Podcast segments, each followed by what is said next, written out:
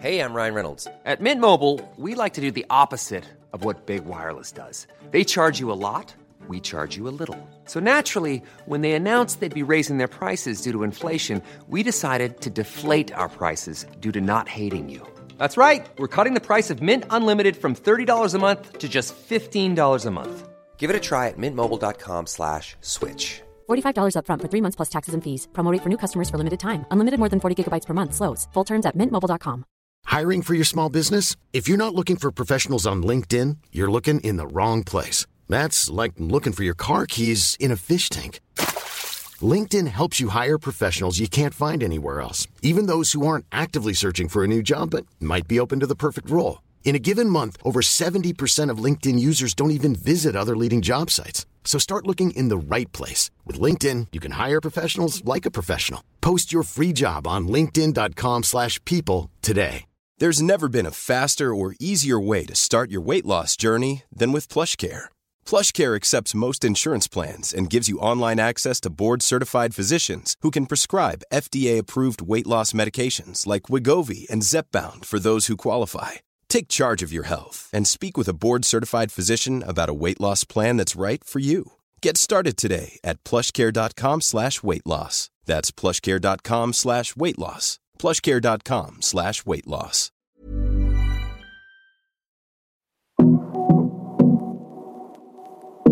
Hej och varmt välkommen till Karriärpodden och avsnitt 249 där jag idag träffar tech-entreprenören Linnea Kornehed Falk.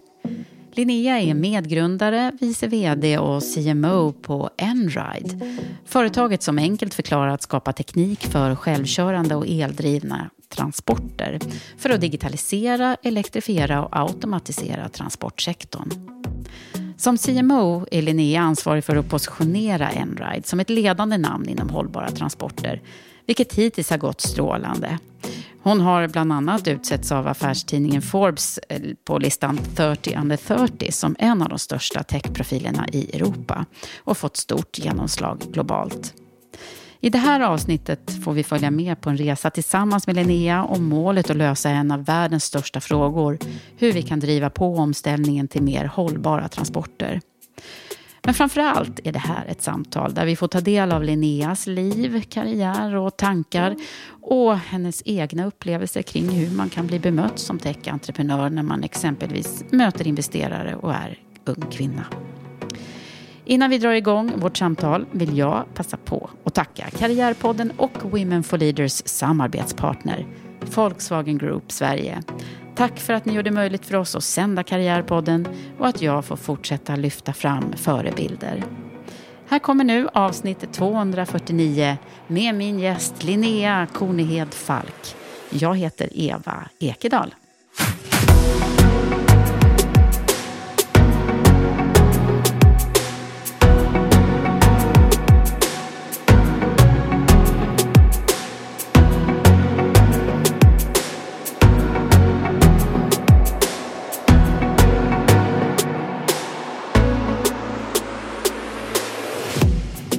Linnea Kornehed Falk, välkommen till Karriärpodden. Tack snälla. Nu är du här. Ja, så kul att äntligen eh, Ja. vara här. Och vet du, att jag, nu, nu började jag fråga dig så här, mm, vill du ha dubbelnamnet? Och då sa du, ja gärna.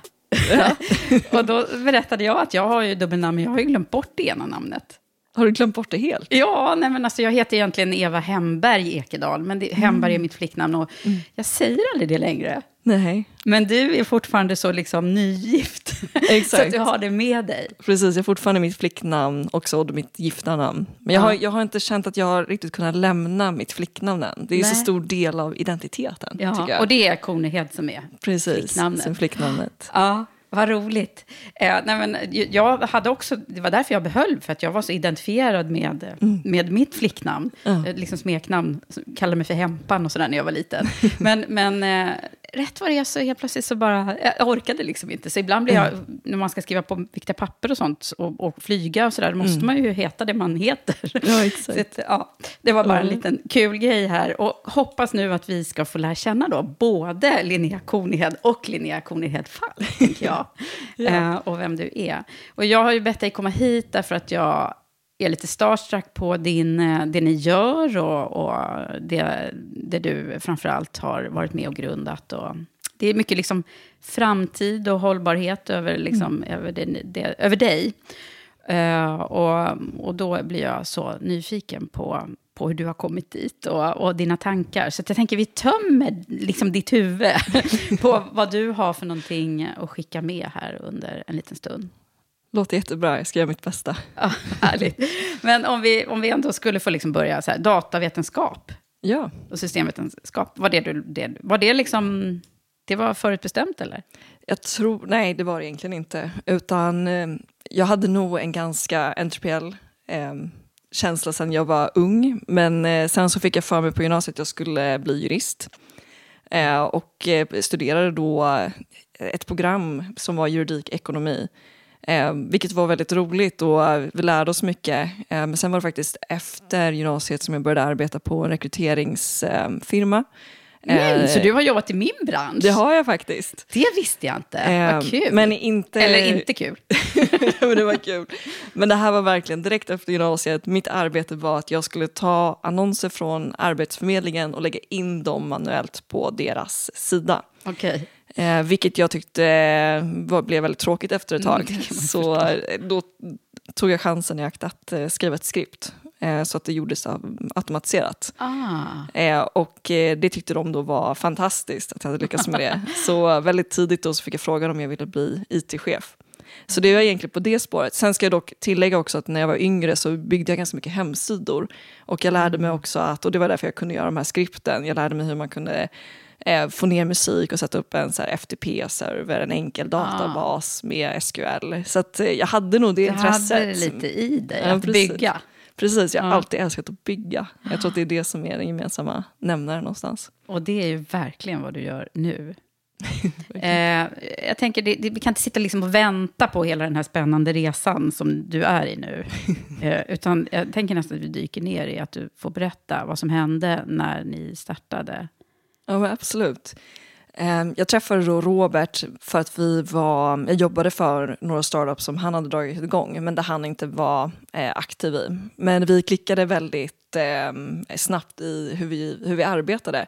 Och eh, han är ju också för min, min man nu. Ja, han är Så ju det det. andra det är han som då är Falk. Precis. Ja. Eh, vi tyckte väldigt mycket om arbeta tillsammans och vi, det gjorde att vi, vi kände hela tiden att vi kom vidare på ett väldigt bra sätt. Eh, men under den här tiden så först så studerade jag då och sen så började jag arbeta som, eh, som utvecklare, som programmerare. Och han samtidigt då var ju på, på Volvo eh, lastvagnar och började se att, eh, ja, men dels att eh, förändringen hände inte tillräckligt snabbt. Så att han gick runt och hade mycket frustration över det över ett tag. Och eh, efter att ha lyssnat på honom i, jag tror att det var sex månader, så kände jag att nu är det dags att göra någonting åt det här. Så här låt oss antingen verkligen satsa på det här nu, eller så måste vi sluta prata om det, för jag orkar inte lyssna mer. Ja, det var så det var. Jag så då hade ni jobbat ihop eh, Ja, precis, innan, tidigare. i en annan konstellation då? Alltså. Ja, precis. I två andra egentligen startups. Mm. Eh, men där jag hade varit inne som konsult och hjälpt till lite med design, produktutveckling och, och lite olika under tiden som jag studerade då. Mm. Eh, men det här var egentligen första som vi startade ihop eh, tillsammans. Eh, så det, på den vägen är det. Och sen så var det även då eh, Filip som eh, Robert hade eh, varit i militären med. Ah. Eh, så det var vi tre som, som eh, drog igång det. Och det är ju ja, sex och ett halvt år sedan. Ah. Men det känns Det är så mycket länge längre. sedan. Ja, det känns som att det är längre sedan. Ja, det, det, känns gör det. ett Det annat känns som att du har varit ett helt Ja. liv i det här. Alltså minst 20. Jag, och jag tror att det blir nästan lite så för allting går, rör sig så snabbt Ja. hela tiden. Så att, eh, Så från startup till eh, scale-up, eller var är ni nu någonstans? ja. Ja, men idag är vi väl runt en 520 anställda eller något sånt där. Eh, och vi finns i, i, vi har huvudkontoret i Stockholm, finns också i Göteborg. Eh, även eh, eh, en del, ett, ett, ett relativt stort team i USA nu också som sitter i Austin och lite utspritt i, på västkusten och lite New York. Och så. så det är otroligt kul. Wow. Men när du pratar om det nu, vad får du liksom för, för känsla i kroppen? Att vi har så mycket framför oss. Det känns som Mycket framför oss. Ja, ja. Det är fortfarande, man är så otroligt inne i den här resan. Att jag, jag får ofta den frågan, så bara, men hur känns det? Och det är, det är svårt att svara på för att man, man har inte riktigt tagit ett avstamp i, i det utan man, man är ju mitt i det. Så att för vår del så är det ju bara hela tiden vad är nästa, nästa, nästa. Ja. Eh, saker som vi måste eh, få gjort. Ja. Men Linnea, att du blev och är entreprenör, var det någonting som, som man hade kunnat gissa om man träffade dig när du var eh, liten tjej? Ja, Men jag, jag tror det på sätt och vis. Jag, jag kommer från en familj med mycket entreprenörer. Eh, Min pappa är entreprenör, jag har min morfar entreprenör och även fler i, i släkten. Så jag tror vi definitivt har lite av det. Ådran fanns där liksom. Ja, precis. Eh, och jag var med och startade UF-företag. Jag gjorde så här, ja, men de, mycket så här saker som barn gör. Jag tyckte det var väldigt roligt att göra. Jag, så här, så här, klassiskt som att sälja eh, lemonad eller liknande när man var liten. Och eh, jag har alltid tyckt att, eh, tillbaka till att jag tycker det är väldigt kul att bygga. Och sen tycker jag det är väldigt kul med eh, paketering. Det är väl nog det Ja, som är... okej, att hur det ser ut när vi sen kommer ut ur. Precis, hur man, eh, hur man paketerar det, man får det, den här eh, liksom, upplevelsen kring det, designare och eh, även budskapen kring det. Så att du jobbar med som CMO och vice vd. Mm. Eh, är det, eh, är, det liksom ett val som, som du, eh, liksom det, det det du ville? Nej, Nej, okej.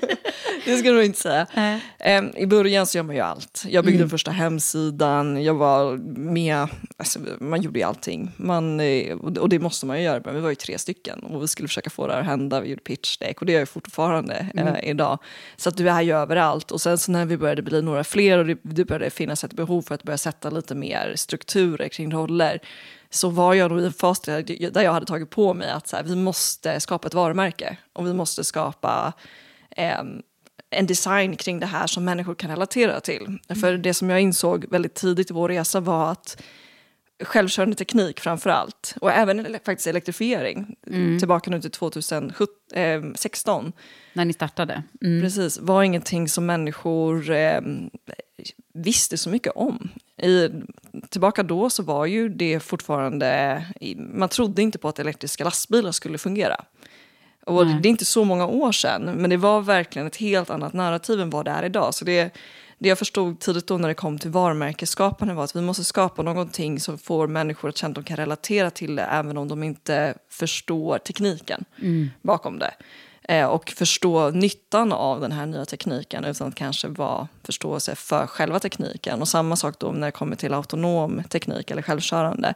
Att eh, förstå varför vi behöver det. Det finns en, det är ett jättestor brist på chaufförer i världen. Och vi, det, inte minst märktes det under pandemin att vi är så otroligt beroende av att transportlogistik ska fungera. Och samtidigt så har vi inte den kanske redundansen vi behöver. Det är bara som ett exempel, i, i, England var man ju tvungen att ta in militären för att kunna serva London eh, när det var som värst, för att de hade inte tillräckligt mycket med chaufförer. Så det är det som är liksom eh, kontentan, att det blir eh, mer effektivt då? Mer effektivt och så framförallt också mycket av de här körningarna som är väldigt repetitiva. Det finns mycket inom eh, så här stora mm, liksom logistikområden med mycket varuhus och liknande där eh, det, det är fantastiskt att använda autonom teknik. Men så fort man börjar prata om själv- självkörande så blir människor rädda och Ja. tänker att nej, jag vill, inte, jag vill inte se en sån åka runt i stan.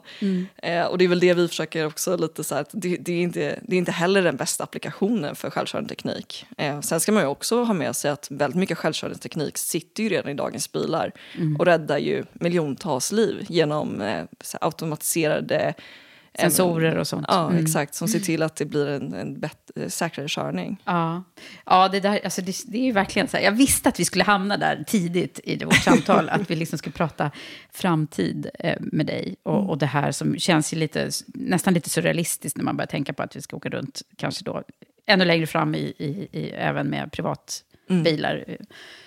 När, ni då, när ni startade, ni tre då, Mm. kan, du, kan du beskriva liksom hur ni hur det gick till där i början, både när ni fann era roller och när ni liksom... Jag, tr- Ska vi göra det här eller? jag tror verkligen för vår, för min och Roberts del så var det väldigt avgörande när vi satt där. Vi, satt, vi har verkligen en minnesbild båda två hur vi satt på den här restaurangen på Cliff Barnes i, i Stockholm Ja, och sa. Mm. nu gör vi det. Och det vart liksom defining moment. Eh, och sen så var det Filip och Robert framförallt i början som började lägga ner, liksom, eller började bygga upp liksom, affärsplanen och så, för att jag arbetade fortfarande eh, under den tiden eh, som utvecklare. Ja, på något eh, annat då. ställe. Mm. Precis. Eh, och gjorde med de här på efter jobbet och på helger och all ledig tid. Mm. Men eh, så det började så och det första vi ville göra var egentligen att, som man ska göra som entreprenör, sälja.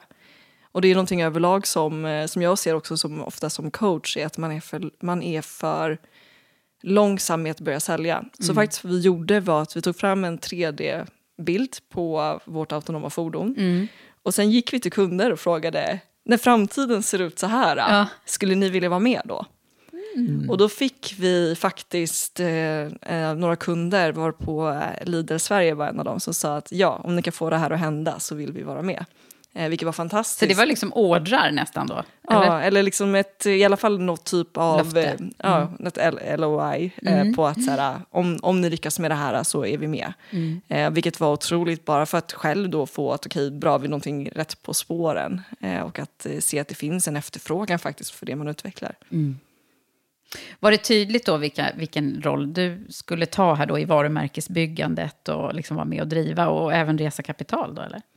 Ja, jag tror att som grundare så är du alltid en del i att resa kapital på ena eller andra sättet och samma sak i kunddialoger. Så att egentligen grundarrollen är en ganska speciell roll och det finns ingen riktigt bra definition för det i, i en svensk eh, kontext och det är därför också som jag, som jag har mycket vice vd-rollen för det, det är nog det som är mest närmast beskrivet.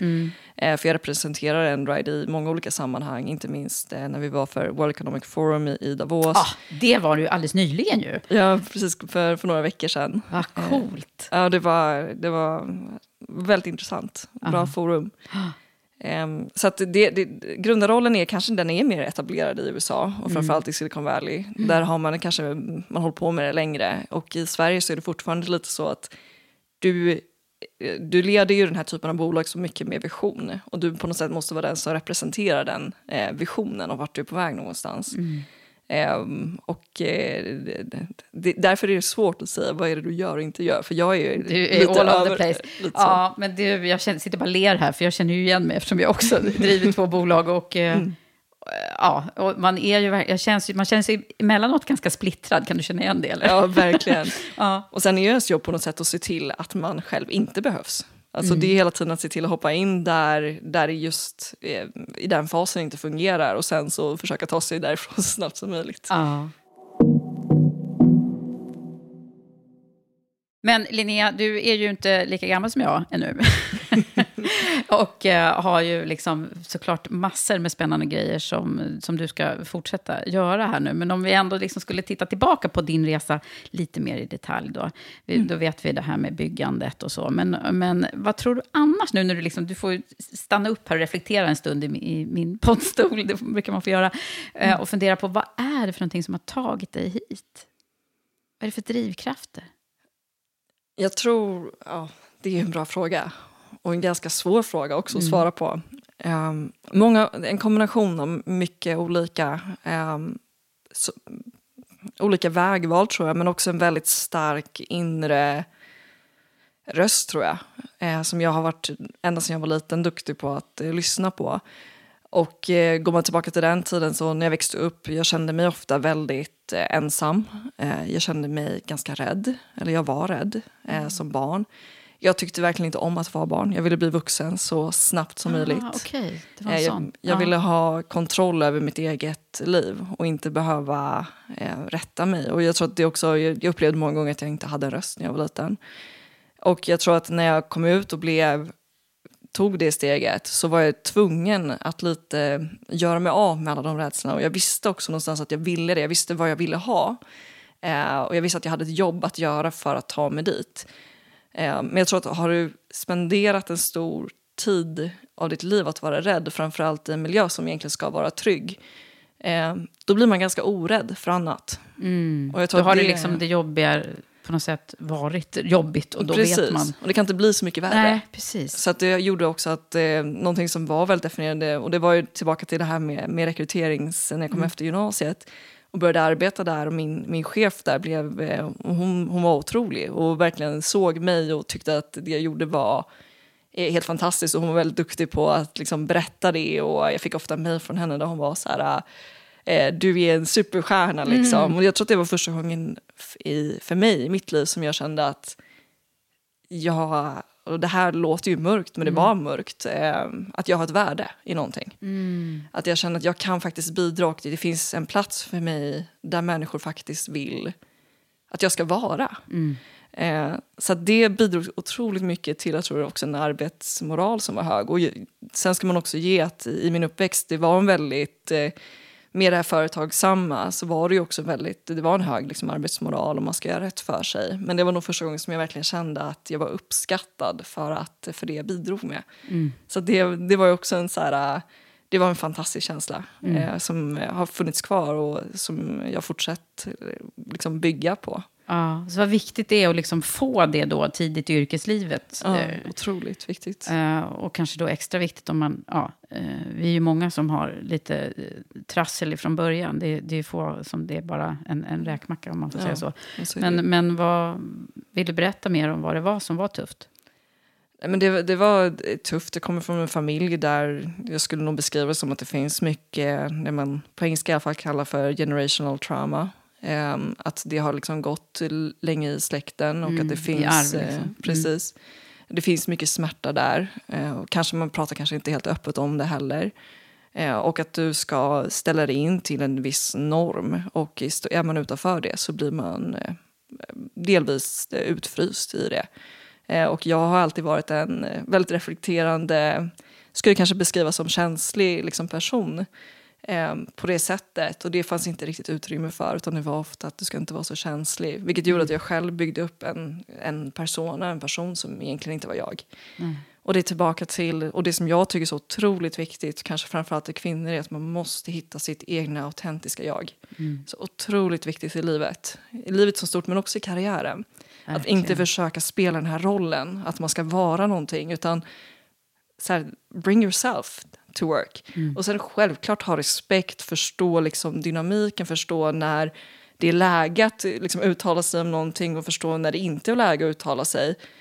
Men försök inte vara någon du inte själv är. Mm. Och det fick jag nog också för att jag själv kände från väldigt tidig ålder att jag inte fick utrymme att vara mig själv. Så kände jag det att när jag blev vuxen att jag, jag måste ta tillbaka den makten, jag måste bli mig själv. Och eh, sen det är en resa i sig, men eh, det är ju helt fantastiskt när man, när man kommer man dit. Man kommer dit, ja. Och då blir man ju så här... Och vad häftigt att du har kommit dit redan nu, känner jag då. För det har tagit mig många år. Det tar tid. Eh, och, och liksom skala av de här Mm. Det är på något sätt som att man får massa eh, filter, att man ska boxas in i... Ja, det kan ju vara olika saker, man, man borde vara si eller så. så mm, kan det, kan, det där är ju murar och skärmar man kan sätta upp själv också.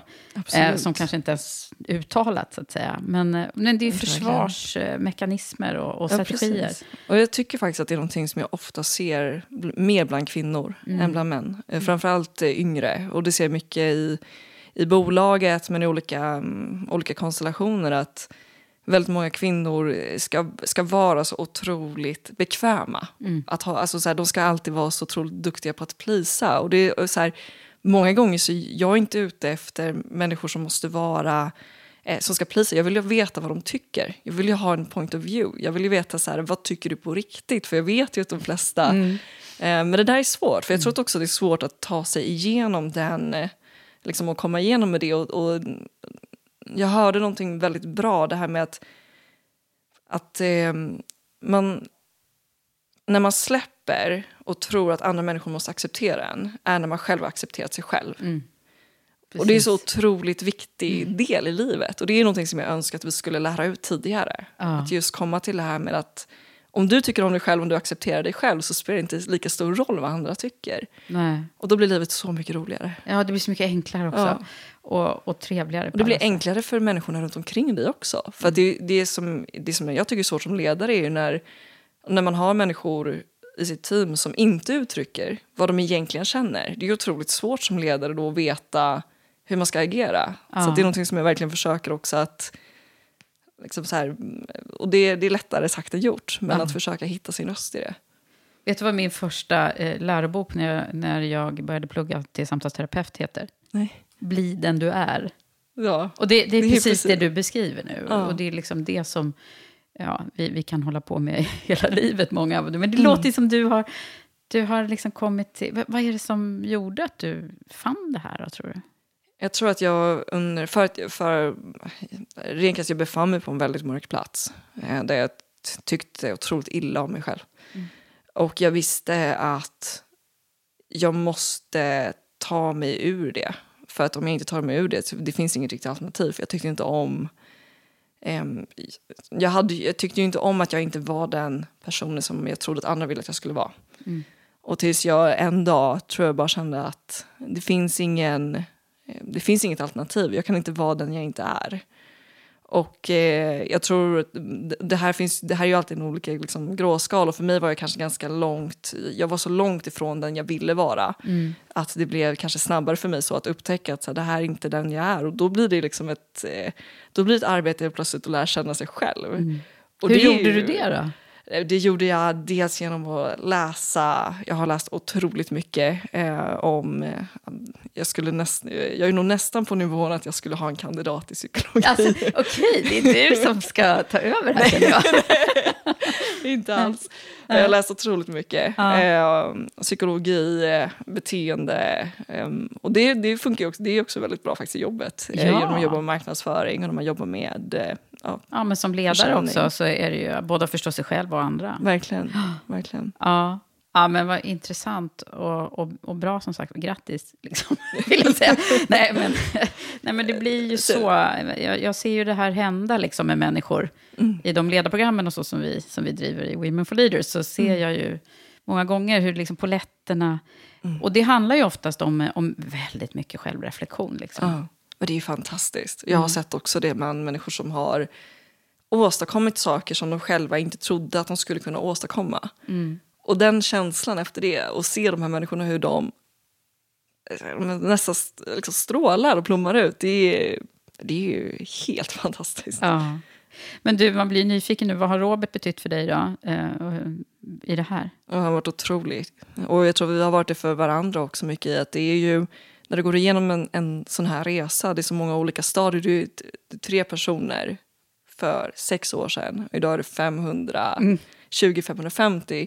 Och det säger sig självt att du som ledare måste ju utvecklas i rekordspeed. Eh, och inte bara det, utan du ska ju också bygga det här. Du ska ju bygga någonting som inte existerar. Eh, och då måste du kunna leda utifrån eh, det. Och det, det är lite annorlunda typ av ledarskap också. Ja, verkligen. Och sen så är det olika faser olika bo- i, bolaget när du, när du bygger det, där du behöver olika typer av skillset. Och du som ledare och, och framförallt som, som en av grundarna måste ju hela tiden växa med det. Och jag har sagt det någon gång och jag och Robert har pratat om det. Att så här, okej nu befinner vi oss i en fas där vi måste ta nästa steg också. Och nu måste vi växa för vi måste ju alltid försöka ligga lite före också. Aha. Och så bara känner man så här, nej jag orkar inte mer. Jag orkar inte behöva bryta ner alla de tools som jag har byggt upp nu för att göra mig beredd för nästa, Nästa. steg. Eh, och för det är ju, det är, man, det är att liksom bygga om sig själv hela tiden så att man är rustad för nästa fas på något Ja, sätt. ja. Och jag tror att det är nödvändigt, det måste man göra i den här typen. Men det, det tar ju väldigt mycket jobb med sig själv och man måste, alla de här försvarsmekanismerna som man har byggt upp måste man se sig själv i vitögat med och säga okej så här, mm, så här, this doesn't benefit you anymore. Nej. Du måste bygga om det. Nej. Hur kan du ta nästa? Hur kan du prata så bra engelska? Jag har ju lyssnat på ditt TED-talk. Eh, vi, eh, vi jobbar ju på engelska. Ja. Eh, och, Men du har inte varit där eller bott där eller? nej det har Nej. jag inte, men jag har varit mycket i USA. Ja. Men jag har inte bott där. Nej. Du har ju gjort ett TED-talk. Ja. Och det, det är jättebra. Tack. Men, men hur, hur var det då? Det var en speciell tid. Jag var väldigt trött. Vi hade precis jobbat för att stänga vår serie B. Jag tror inte att det var annonserat då. Um, men alltid inför en fundraisingprocess så tar det otroligt mycket tid och energi. Uh, det, är, det är en rollercoaster uh, utan dess like. Um, och eh, framförallt då liksom emotionellt men också bara praktiskt att det är så mycket som ska till inför det. Och jag tror att jag var ganska trött när jag var där. Eh, men det var en fantastisk eh, erfarenhet och det var jättekul att få vara med där och få prata om entreprenörer och jag kände verkligen när jag var där i det här talet och jag, jag avslutade mitt TED-talk med att säga I'm here because I'm an entrepreneur and I dare to fail. För att det var precis, Precis. så jag kände i den stunden att så här, jag hade ju velat göra det helt perfekt. Men jag visste att jag inte var där mentalt för att kunna göra det helt perfekt. Men att ibland så gäller det att, att bara slänga sig ut och göra ändå. Alltså show up. Det tror jag också någonting som är underskattat. Du behöver inte göra allting perfekt, du behöver inte ens göra allting bra alla gånger. Men show up. För om du inte show up så finns det ingenting alls att relatera till. Eh, så att, eh, Men det måste, ju- du, trän, du måste ju ha tränat, för det var ju, satt ju där. Du, du tvekade ju inte på en stavelse. nej, men det, till slut. Ja. Du gör ju väldigt mycket nytta här nu då som kvinna i den här Nu kommer vi in på det. Det visste du att vi skulle göra. Det gör man när man, när man är här. Ja. För jag brinner ju för att vi ska få fler kvinnor på toppositionerna i näringslivet generellt sett, men också fler grundare och ägare av eh, företag. Och nu är ju du en av dem då. Men jag har förstått att det inte har bara varit en walk in, in the park för dig vad gäller att liksom bli sedd som det. Nej, eh, och jag tror att det... Det börjar ju... Eh, en historia på det temat har ju varit att eh, när jag var i... Eh, eh vi var i London, vi... När man är entreprenör så det finns ju den här lite romantiserade bilden av att som entreprenör så bestämmer du allt över din egen tid. Vilket jag inte alls delar. utan om en kund, investerare eller någon viktig stakeholder vill att du ska vara på en viss plats, då är du där. Det finns liksom inget alternativ. Och här hade vi ett sånt, eh, ett sånt, en sån möjlighet att träffa en, en stor investerare i, eh, i London. Där de sa i princip att vi vill ha er här den här tiden. Eh, så jag och Robert åkte dit.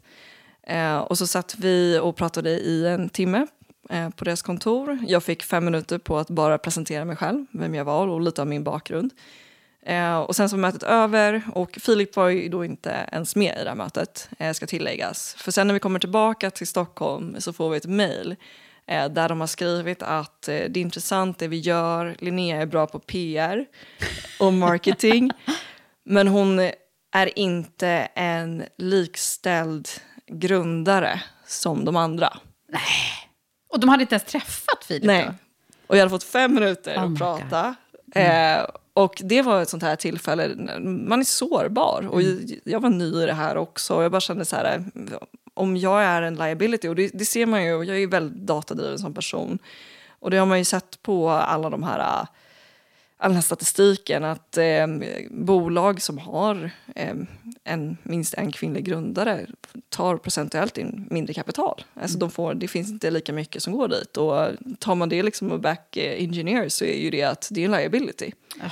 Om du ska ta in kapital. Så att jag, i den stunden så kände jag verkligen så att jag, jag är beredd att gå av. För att jag, vill, jag tror så mycket på det vi ska åstadkomma. Och jag tror så mycket på att det här behövs. Men det är sant, hade om. ni liksom en sån diskussion eller? Jag sa det och direkt det första Filip och Robert sa bara inte en i chans. livet. Ja, men det var Inte en chans. Det var liksom det första. Att så här, de, de, kan, liksom, de kan dra åt helvete i princip. Och vi, vi ska aldrig någonsin jobba med dem. Eh, Så ni, de, ni tog liksom avstånd ifrån dem då? Ja, exakt. så bra, med all rätt. Ja, Bort med verkligen. dem. och Eh, det, men det är otroligt, man blir nästan lite chockad. För Ja. att man tror inte det ska vara på det sättet. Och inte så tydligt heller. nej, Annars är det ju verkligen. mer subtilt. Det har varit så här möten, jag har kommit in och sen så har det funnits liksom eh, ett konferensbord och så finns det stolar runt omkring och så vi var med och vår CTO var med och eh, Robert var med och så kom vi in eh, och så alla får, de visar liksom vart man ska sitta och så visar de mig till ett hörn där står en liten trästol. så här, eh, och man blir lite chockad, vad ska man göra liksom? Så du, kan, du kan sitta där. Och jag, jag var Men vad så här, gjorde du då? Nej, jag, jag var så här, eh, jag, jag var så här, det finns liksom, eh, sorry, there no share for me, liksom. Och de bara, ah, okej, ska du sitta med? Så bara, ja, jag är en av grundarna till det här bolaget vi ska diskutera. Eh, och, då, och då drar de fram den här stolen, den här trästolen, så alla sitter i så här riktiga konferensstolar, jag får sitta där på den här trästolen. Och det, är- det är de här små subtila sakerna som gör att ibland man känner att jag orkar inte. Äh, för det är så otroligt påfrestande överhuvudtaget att bygga ett bolag. Ja. Att vara ute och fundraisa. Och så ska man behöva de här små subtila hela tiden att du, du är inte riktigt välkommen. Det, Alltså, det tar så mycket energi. Men där har ju varit helt tack vare eh, framförallt Robert då, men också Filip, att jag har mäktat med det. För de har alltid varit eh, liksom boostat upp och bara liksom bara varit otroliga i allt det där. Och Mm. även sagt efteråt att det, här, det är mycket värre än vad, vad vi trodde. Alltså, ja, så det har gått upp för dem också. Ja. Ehm, Men du, jag tänker på Ursula von der Leyen, var det inte hon som fick sitta, hon fick inte sitta, har du sett den här scenen? När hon inte fick sitta i, eh, det var något, något sånt toppmöte, när hon fick sitta i en, en stol bredvid, eller vad det var. Då, då, då gubbarna satt på en soffa. Alltså det var, det var samma, det- och då är liksom, hon är ju för fasen störst i, i Ja. liksom, hur går det bara till? Nej, det är helt... Eh, det, det är så otroligt märkligt. Ja. Ja, ja, ja. men det är, jag vet inte om det är gamla strukturer, någon typ av... Eller om det bara är någon typ av maktspel i det hela. Men eh, då är det bra att gå tillbaka till att så här, anledningen till varför man, varför man är det här.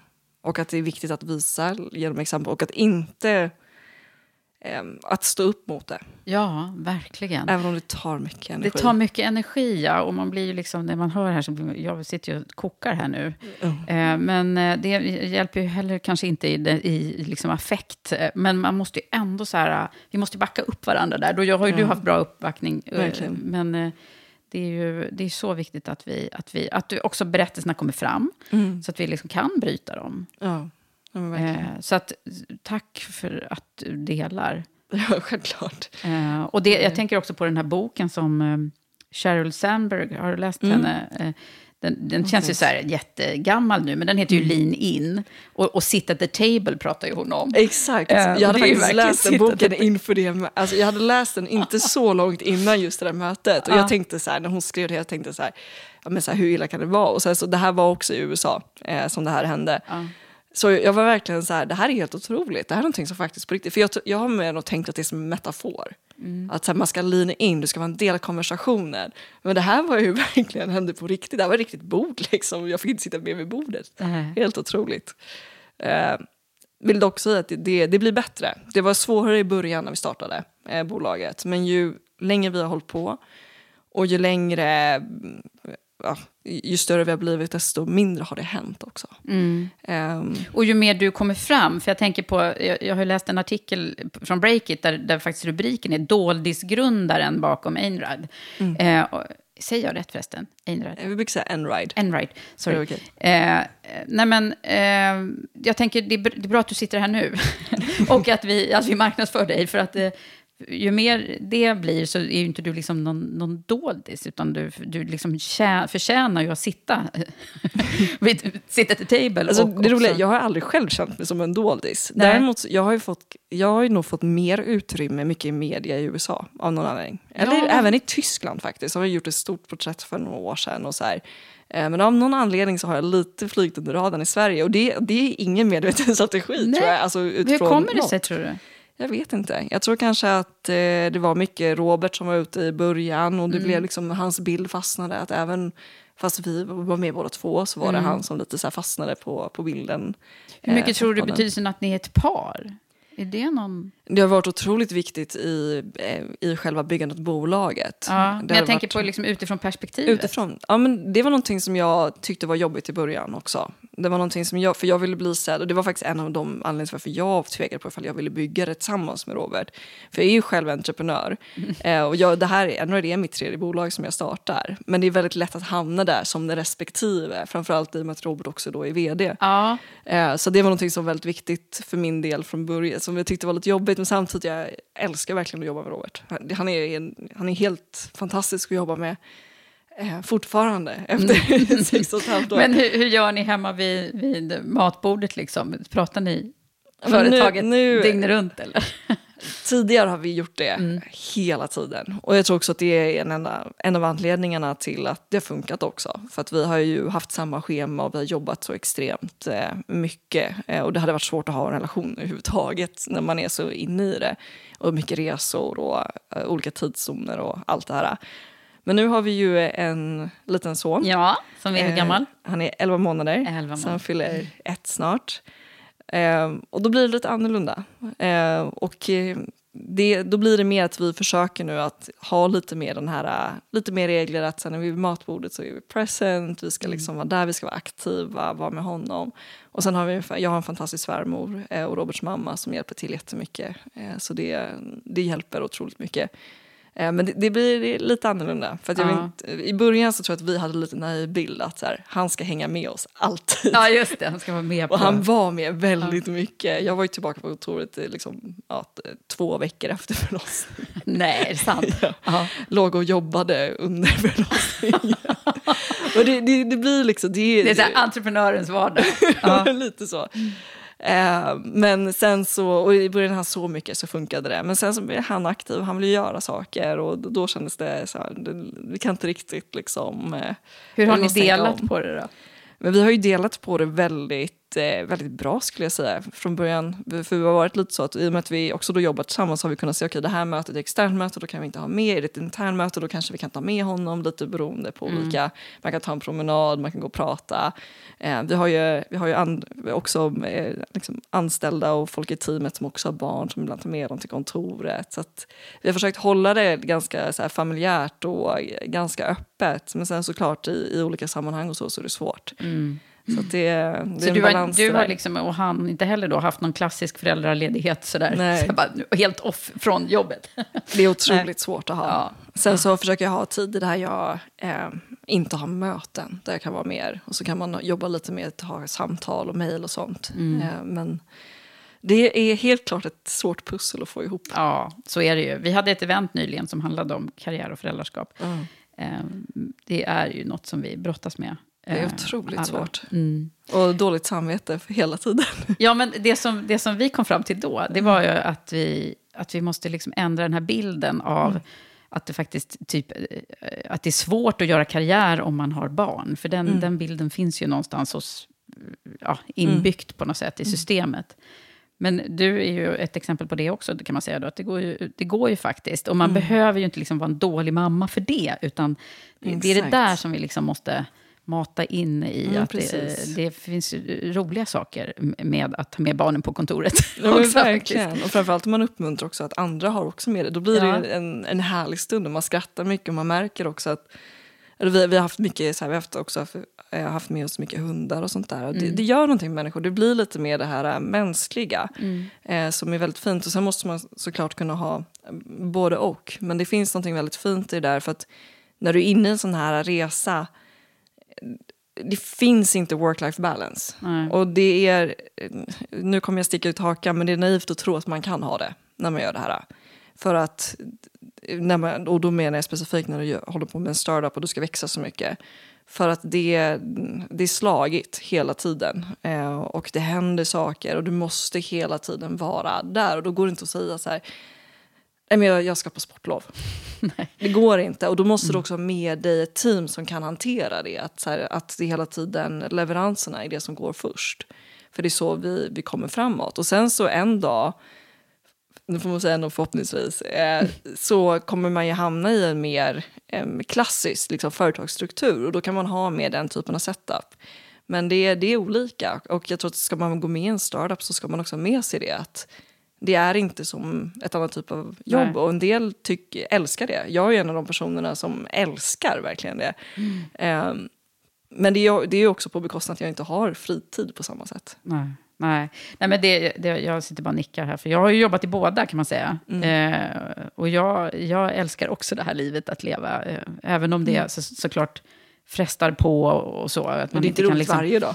Nej, det är det ju inte, men det är ändå så här, det- jag, man sitter ju ändå lite mer i förarsätet själv liksom, och kan, kan, kan bestämma över sin tid, även om det är liksom kunderna som, och allt annat som, som såklart är, är den som driver en.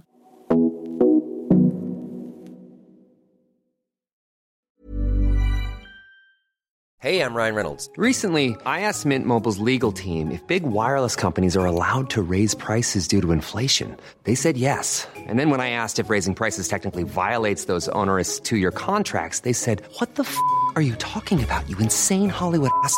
So to recap, we're cutting the price of Mint Unlimited from $30 a month to just $15 a month. Give it a try at mintmobile.com slash switch. $45 upfront for three months plus taxes and fees. Promo rate for new customers for limited time. Unlimited more than 40 gigabytes per month. Slows. Full terms at mintmobile.com. Hey, it's Ryan Reynolds, and I'm here with Keith, co-star of my upcoming film, If, only in theaters May 17th. Do you want to tell people the big news? All right, I'll do it. Sign up now and you'll get unlimited for $15 a month in six months of Paramount Plus Essential Plan on us. Mintmobile.com slash switch. Upfront payment of $45 equivalent to $15 per month. Unlimited over 40 gigabytes per month. Face lower speeds. Videos at 480p. Active Mint customers by 531.24 get six months of Paramount Plus Essential Plan. Auto renews after six months. Offer ends May 31st, 2024. Separate Paramount Plus registration required. Terms and conditions apply if rated PG. There's never been a faster or easier way to start your weight loss journey than with PlushCare. PlushCare accepts most insurance plans and gives you online access to board-certified physicians who can prescribe FDA-approved weight loss medications like Wigovi and Zepbound for those who qualify. Take charge of your health and speak with a board-certified physician about a weight loss plan that's right for you.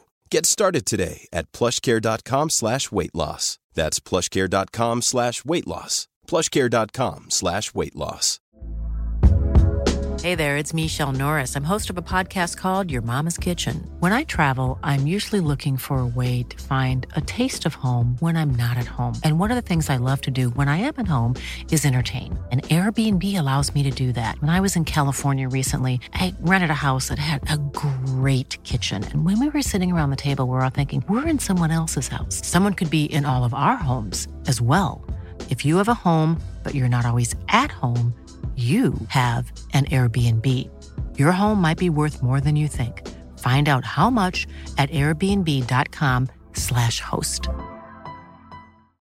Since 2013, Bombas has donated over 100 million socks, underwear, and t shirts to those facing homelessness. If we counted those on air, this ad would last over 1,157 days. But if we counted the time it takes to make a donation possible, it would take just a few clicks. Because every time you make a purchase, Bombas donates an item to someone who needs it. Go to bombas.com slash ACAST and use code ACAST for 20% off your first purchase. That's bombas.com slash ACAST, code ACAST. Det som var ett breakthrough för oss var ju när vi började bli väldigt tydliga på eh, expectations. Alltså vad vi förväntar oss av de som arbetar eh, hos oss. Både i form av eh, eh, såklart arbets... Eh, liksom själva beskrivningen av rollen men också vad vi förväntar oss utifrån att individen har för värden och vill. Vi har, vi har åtta olika värdeord eh, i Android och var på en av dem är I love, eh, love to learn. Mm. Eh, och det är otroligt viktigt, framförallt när du jobbar med innovation, för det händer så otroligt mycket i vår bransch hela tiden, att om du inte håller dig själv påläst, och det var någonting vi stötte på i början, var så här, vi pratade ifall man skulle jobba med vätgas eller med elektricitet. Och så var det så här, ah, men det är ingen som har sagt till mig att vi satsar på elektricitet. Och då var vi så här, ah, men du kommer aldrig få en manual från oss där vi säger så här, ah, här har vi ett printat dokument, läs det här. För det förändras hela tiden. Eh, och nu ska, inte det här med vätgas för det har vi aldrig varit inne på, vill jag bara förtydliga. Men hela tiden de här små, det, det, Ja. det är en föränderlig bransch. Och om du inte själv är insatt och vill vara en del i det eh, så kommer du inte att göra ett bra jobb. För att vi förutsätter att du vill vara en del. Eh, och sen så är det såklart mer i ledarskapsrollerna än andra roller. Och det här är ju en resa och, det, och det, vi försöker vara tydliga med det också, att det passar inte alla. Och det är fortfarande det är optional att vara med. Men eh, det fina på den positiva sidan med det hela är ju att människor som verkligen vill och som är otroligt duktiga vill jobba med andra otroligt duktiga personer. Så du sätter också en expectation som väldigt många blir taggade på. Att det, är så här, det här är tufft, det är svårt, det här är nytt. Det finns inte ens, och det betyder att du kommer behöva lära dig mycket och det, kommer, det betyder att du kommer behöva lägga många, alltså, långa timmar på att få det här att, att fungera. Och dessutom kommer du bli frustrerad för det finns inget svar än. Och det är ju någonting som också är nytt för många, att det finns inget, det finns inget riktigt benchmark, det finns inget riktigt best practice, utan det här är ett helt nytt eh, field på många sätt, hur man ska göra det här. Eh, och det, är, det sker mycket friktion där, men mycket bra friktion också, för det är där du skapar den kreativiteten och det är där du kommer framåt. Men det, för vår del så var det en breakthrough, dels när vi eh, började bli tydliga med det, men också när vi började bli, eh, ta mer på allvar också att verkligen göra vissa eh, tester och så för, för att få in eh, liksom personer, både utifrån eh, eh, mer kompetens men också utifrån värderingar. Att vi måste ha samma värderingar. Vi har en, en annan favorit och det är eh, We disagree and then commit. Också superviktigt för att få upp eh, speed i organisationen. Just det, att man ska våga liksom, diskutera och tycka olika. Och sen så är det så här, det, det passar olika typer av personer. Och sen så är det också, det försöker vi också vara tydliga med, att det är också olika delar i livet som man vill vara med på sån här resa. Och det är också okej att säga så här, men jag vill vara med och köra tre år med svintaggad, men efter det så vill jag ta, göra någonting annat. Ja. Men att när du väl kommer in, att då, är du, då är du redo för en fight. Då vill du liksom verkligen vara med. Var med, ja. Vem är du som ledare då, Linnea? Jag är nog... eh, Den är alltid svår tycker jag att svara själv. Mm. Alltså, man måste Det är fråga. här typ rekryteringsfråga, nu fick du den. Det är egentligen sånt där som jag tycker att ens team borde svara på. Men eh, jag tror att jag försöker vara en ganska... Jag är väldigt målfokuserad. Väldigt eh, fokuserad på, på output. Eh, jag tycker inte speciellt mycket om processer. Eh, jag försöker hela... Även fast du är liksom datadriven och, och så. Nej, men, Ja, det är men- en annan sak förstås. Ja, Nej, men datadrivet är ju vad är faktiskt datan som kommer ut i slutet. Hur vi kommer dit är ofta sekundärt till det. Men vi, vi tenderar ju lite grann i en framförallt svensk företagskultur att fokusera väldigt mycket på process. Och sen glömmer vi lite grann bort varför vi har processen. Och det är faktiskt för att få en output någonstans. Ja, Så jag försöker vända på den logiken. Och det är mycket så som jag försöker jobba med mitt team också. Eh, att verkligen få fokusera på att vad är det vi ska åstadkomma? Vad är det vi ska få ut av det här? Så jag, jag gillar inte att sitta och höra så här, ja, men här ska vi, nu ska vi sitta i två månader och göra en workshop kring att kring eh, varumärke. Jag vill veta så här, vad är det för leverans du har där på slutet och det är den som jag hänger upp det mot. Eh, och sen så försöker jag vara liksom en tillbaka till det här med att jag tycker det är viktigt att man är sitt uh, autentiska jag. Och det är någonting som jag tycker är otroligt viktigt hos ledare. Eh, och någonting som jag också mycket premierar eh, hos ledare är att känna sig själva. Veta vad man är bra på och veta vad man är dålig på. Och kanske ännu viktigare att veta vad man är dålig på. För att det, det, det värsta som finns är ledare som går in och säger så här, jag är en fantastisk ledare. Då vet du att det här inte är en fantastisk ja, ledare. precis. Redan där har de gått i klaveret. Ja, precis. Eh, för att då, det är otroligt svårt. Alltså det svåraste du kan göra är att leda andra människor. Och att tro att du har figured out exakt hur det fungerar, det, det tycker jag också är naivt och kanske lite... eh, Jag tycker det är rent felaktigt för att eh, som sagt, leda människor är, är faktiskt, jag skulle säga det svåraste man kan göra. Och det krävs mycket och det är det som är väldigt kul att se nya typer liksom, av ledare som är fantastiska, som visar mer på empati, som visar mer liksom, öppet och vågar vara mer sårbara. det, det finns en enorm styrka i det.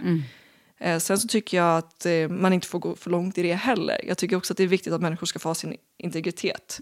Och det får man inte eh, man blanda ihop med att vara autentisk. Nej. Och det kan jag tycka också ibland att ledare Gud, går vad lite där fel satte i. du fingret på det. Vi, vi pratade ju, liksom, du har ju öppnat dig lite här nu för mig, men jag förstår att det finns ju mycket mer du skulle kunna berätta. Men du, du, det är ju liksom en, det är ju en balansgång det där. Hela vägen. Men eh, så länge man liksom har den här eh, öppenheten som man ändå, eh, ja, så långt det går, så tjänar man ju på det tror jag. Ja, men jag Men man kan inte det. grotta ner sig liksom och bara se det, för då blir det ju liksom, det blir, på, på jobbet blir, kan ju det bli känsligt. Ja, precis. Och jag vet att det är många konsultbolag, du vet så här, nu ska vi allihopa samlas och så ska vi alla berätta om tre tuffa grejer vi har gått igenom i livet eller tre fruktansvärda saker vi har varit med om. Och det där kan jag tycka lite är på balansen ibland, att så här, man måste också låta människor lite få vara mån om sitt eget space. Eh, och det tycker jag också är viktigt som ledare, att, så här, att, att människor får dela med sig, precis som du själv sa tidigare också, att du får dela med dig till den nivån det känns bra. Men man- ska inte som ledare sätta individer i en sån situation där de liksom, mot sina kollegor och närmsta behöver visa sig sårbara om de inte vill det. För att det, det finns... ehm, ja, jag, jag, jag tycker man går fel där ibland. Jag, vet, jag har hört en del exempel som bara är sådär... Ja, det blir bara eh, totalt fel när folk börjar prata om öppnar upp sig liksom om, om ja, diverse fruktansvärda saker. Eh, och då kanske inte du har någon i rummet som faktiskt vet hur man hanterar det. Nej, det där måste man ha lite koll på. Ja, och det Eh. tror inte att all, och jag tror verkligen, och det är tillbaka till att man tycker att en duktig ledare, så här, nej men de flesta duktiga ledare är inte utbildade Också- inom allt. Nej, liksom. precis. Eller psykologer och vet hur du ska kunna plocka upp en människa som har brutits ner. Mm. Och det, det är inte fair att sätta någon i den situationen. Nej. Nej, det där är, jag har ju jobbat mycket med det här, då, som du förstår, Mm. och, och sett olika scenarier. Och det, det är verkligen så att man behöver göra det med lite liksom, en varm eh, omtanke. Om man ska göra det så ska man så, på rätt sätt. Och man kan inte hålla på hela tiden heller. Eh. Men, men man, jag kan också se så här, om man börjar med att sätta en grupp på det sättet, så ser man också se hur, hur liksom grupputvecklingsprocessen går så mycket snabbare. Det gör det så ju. att, så att Och det är ju anledningen till varför ja, man gör det. exakt. Och hela liksom, vad man kan åstadkomma tillsammans. För det Mm. bygger ju liksom trust och ja, hela den här biten som vi vet. Mm. Liksom. Och jag ser ju det här hända hela tiden i våra grupper Mm. som vi jobbar med. Så det, det finns en sanning i det. Men det är precis som vi är inne på, liksom, det måste ske... Och det är svår dynamik. För det, det, det kan bygga en fantastisk gruppdynamik. Men det kan ju också bli någonting som öppnar upp... Eh, som kan vara svårt åt andra hållet också. Som människor kan utnyttja mot eh, individen. Och nu säger jag inte att det oftast är Nej. så. Men det finns de situationerna också. Och det där måste man också bara vara lite... Ja, nej, man behöver ha kompetens runt omkring sig. där. 100%. Ja, ja men det, det här, vi kommer ju kunna sitta hur länge som helst, känner jag. Det här är ju otroligt intressant. Eller hur? Men eh, jag tänker att du ska få en fråga ifrån min samarbetspartner, som ju faktiskt är i branschen, och det slog mig att... eh, Men det, ehm, det är ju Volkswagen Group Sverige. Som, eh, som är min samarbetspartner. Och de eh, skickar en fråga till alla gäster som är här. Som handlar, det är klart, de, de diskuterar ju också hållbarhet hela tiden, precis som vi gör överallt. Men som är riktat till hållbart ledarskap. Ja. Och din syn på det, och då tänker jag mer liksom din personliga syn på hur, vad betyder hållbart ledarskap för dig? Det är ju en väldigt bra fråga.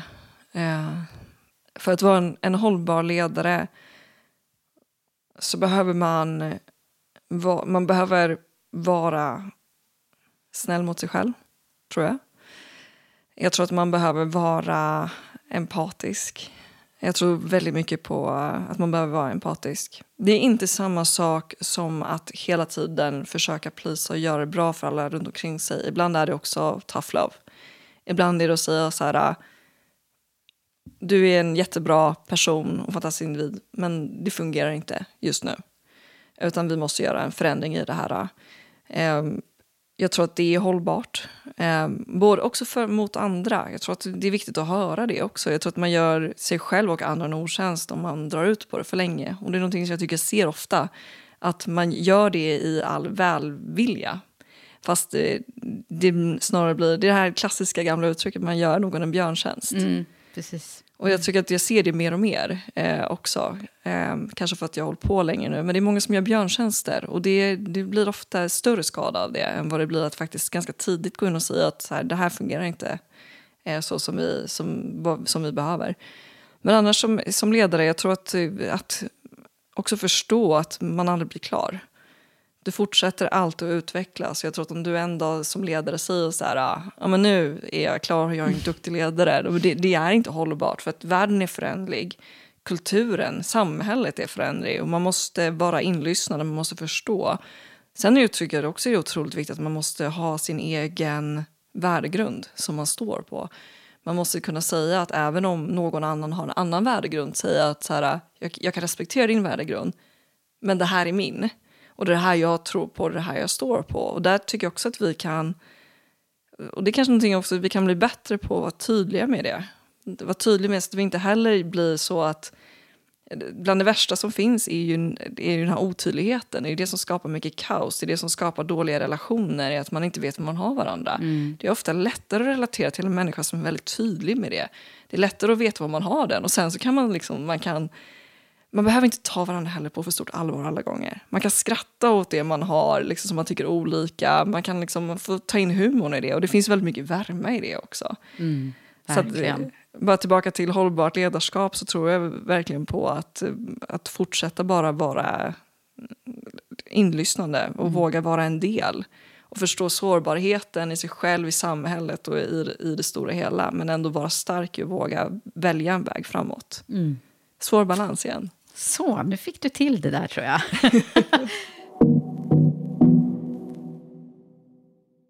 Vi ska summera lite nu och jag brukar ju försätta mina, mina gäster med att de är, är lite mer i början på sin, sin karriär. Och för dig då kanske det är precis innan du, innan du visste allting som du, som du vet nu. Typ 18-20 år. Mm. Vad hade du behövt höra då, som du vet nu? Jag hade nog behövt höra...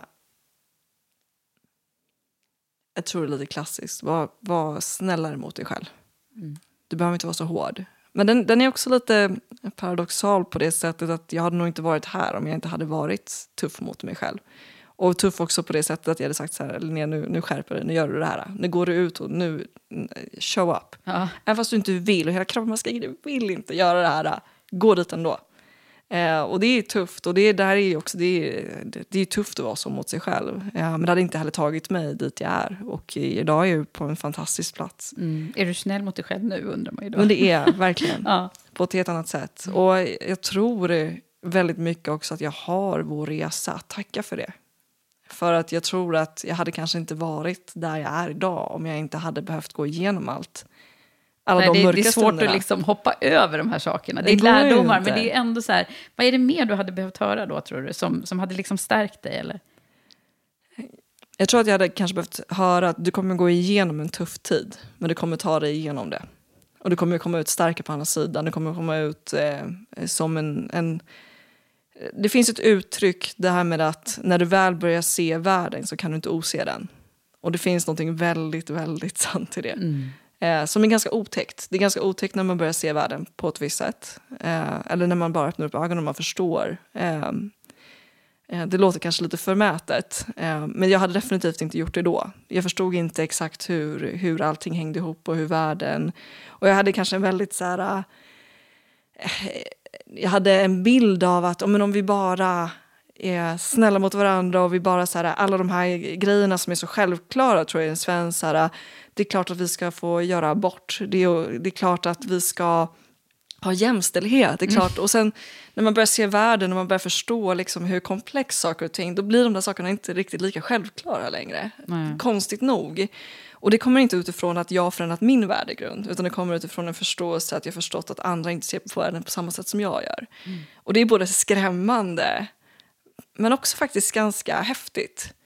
Eh, och det blir väldigt filosofiskt snabbt. Eh, och, eh, Men det är de här perspektiven som, som alltså jag tänker på när du åker iväg på World Economic, World Economic Forum och liksom är med där nu och får alla de här, hela världens perspektiv på både hållbarhetsfrågor och andra, vad ni nu fick vara med om där. Men, men eh, jag menar, det, då känner man ju sig plötsligt att ens egen lilla värld är ju lite, alltså när man tar in det där, eller hur? Ja, jag tror man känner också att man har, bär på ett väldigt stort ansvar.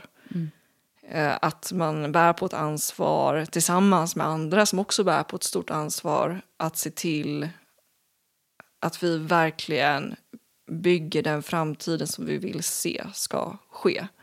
Och att vi inte tar de här, eh, inte blir lättsamma i det utan att vi verk- verkligen ehm, och också verkligen våga ta ett stand. Och jag tror verkligen vi är i en tid just nu där vi behöver göra det. Jag tror att de senaste tio åren har vi varit lite på, man brukar säga lite på en att utforskarstadie. Vi har liksom kunnat prova olika saker, vi har kunnat vara ganska öppna och vi har haft ett samhälle som har varit eh, väldigt tolerant mot det. Och nu är vi i en tid där det är tufft. Och där liksom, vi ser ju det länder som liksom, eh, inte closer borders men nästan till. Och man ser liksom att vi, vi går ifrån en globalisering in till någonting som ska bli någonting nytt. Och i World Economic Forum så kallar de det för reglobalization. Och exakt vad man lägger in i den bemärkelsen, det vet man inte exakt än. Men de har ju jobbat för globalisering i så många års tid. Ja, och nu är det... Och nu är den eran över. Och det lämnar ju också rum för någonting nytt. Eh, men det gör, ju också att eh, det är en tid nu där det är viktigt att vi också står upp för det vi tror på, för demokrati. Och demokrati är inte en självklarhet i världen och jag tror att ibland att vi tar det som en självklart. Framförallt i Sverige här, ja. ja, och i Europa eh, och även i USA faktiskt. Att vi, det är någonting vi, vi måste, och det är det här som jag tycker är häftigt, att demokrati är en innovation. Det är helt otroligt när man tänker på det på det sättet. Det är någonting som inte har funnits speciellt länge. och någonting som vi har kommit på för att vi tror att det är ett, ett bättre styrelseskick. Och det, när man börjar tänka de tankarna också, det är otroligt Ja. häftigt vad Ja. vi som människor kan åstadkomma. Om vi tänker rätt och är tillsammans på, på, på rätt sätt. Ja, Get precis. together. Men du, vad, ska, vad får bli ditt liksom, slutord nu här? Ditt medskick om framtiden känner jag ju att det handlar om när man pratar med dig. Men... Men framtiden är... ser- Vi har några tuffa år framför oss, men jag är otroligt optimistisk för framtiden. Jag tror att vi kommer hamna på ett väldigt bra ställe. Jag tror att vi är på väg åt rätt håll, även fast det många sätt inte känns som det just nu. För några år sedan så var jag mer orolig att vi höll på att gå åt fel håll för vi inte pratade om de sakerna som är tuffa.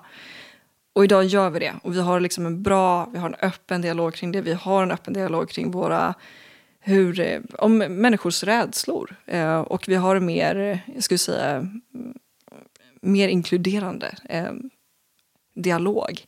Inte bara i, i Sverige men i världen överlag. Och vi pratar om de här, vi, vi har fått det mycket mer nyanserat. Har, vi har förstått mer, vi kan mer. Och det är otroligt häftigt. Och det är så otroligt häftigt det här med hur, eh, hur eh, mycket kunskap som förmedlas idag. På ett sätt som det aldrig gjort förut. Så vi blir ju bara mer och mer. Vi blir bara bättre och bättre Vi blir bara enkelt. bättre och bättre. Ja, men vad härligt. Tack snälla Linnea för att du har varit med här och delat med dig så fint. Stort tack för att jag fick komma. Hoppas att du gillade det här avsnittet och blev inspirerad. Stort tack till dig som har lyssnat på mig och min gäst Linnea Kornehed Falk. Nu är ju Karriärpodden inne på sitt tionde verksamhetsår och vårt syfte är fortfarande detsamma. Vi vill se fler kvinnor i ledande positioner och bolagsstyrelser och fler kvinnliga ägare och entreprenörer. Vi jobbar i alla våra verksamheter, Women for Leaders, Karriärpodden och EQ Executive Search, med att driva utvecklingen mot ett mer jämställt och hållbart näringsliv genom nätverk, ledarskapsutveckling, rekrytering och genom att lyfta fram inspirerande kvinnor vi möter längs vägen och genom att lyfta fram de ämnen som möjliggör ett jämställt arbetsliv och ett modernt ledarskap. Vi har en massa roligt spännande på gång och som kommer att hända med buller och bång nu under våren. Och jag kan redan nu ge en teaser att det kommer att handla om att ge alla kvinnor som vill utvecklas en digital språngbräda oavsett var i karriären du befinner dig. Så se till att följa oss nu i sociala medier. Prenumerera på podden så du inte missar när det händer. Det var allt från mig och Karriärpodden den här gången. Vi hörs snart igen.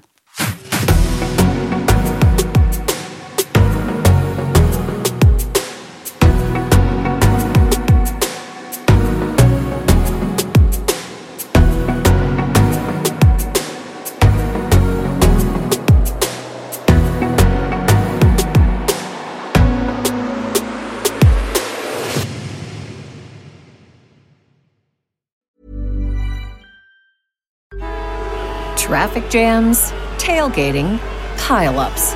Ugh, the joys of driving. How could it get worse? The federal government wants to have a say in what you drive. That's right.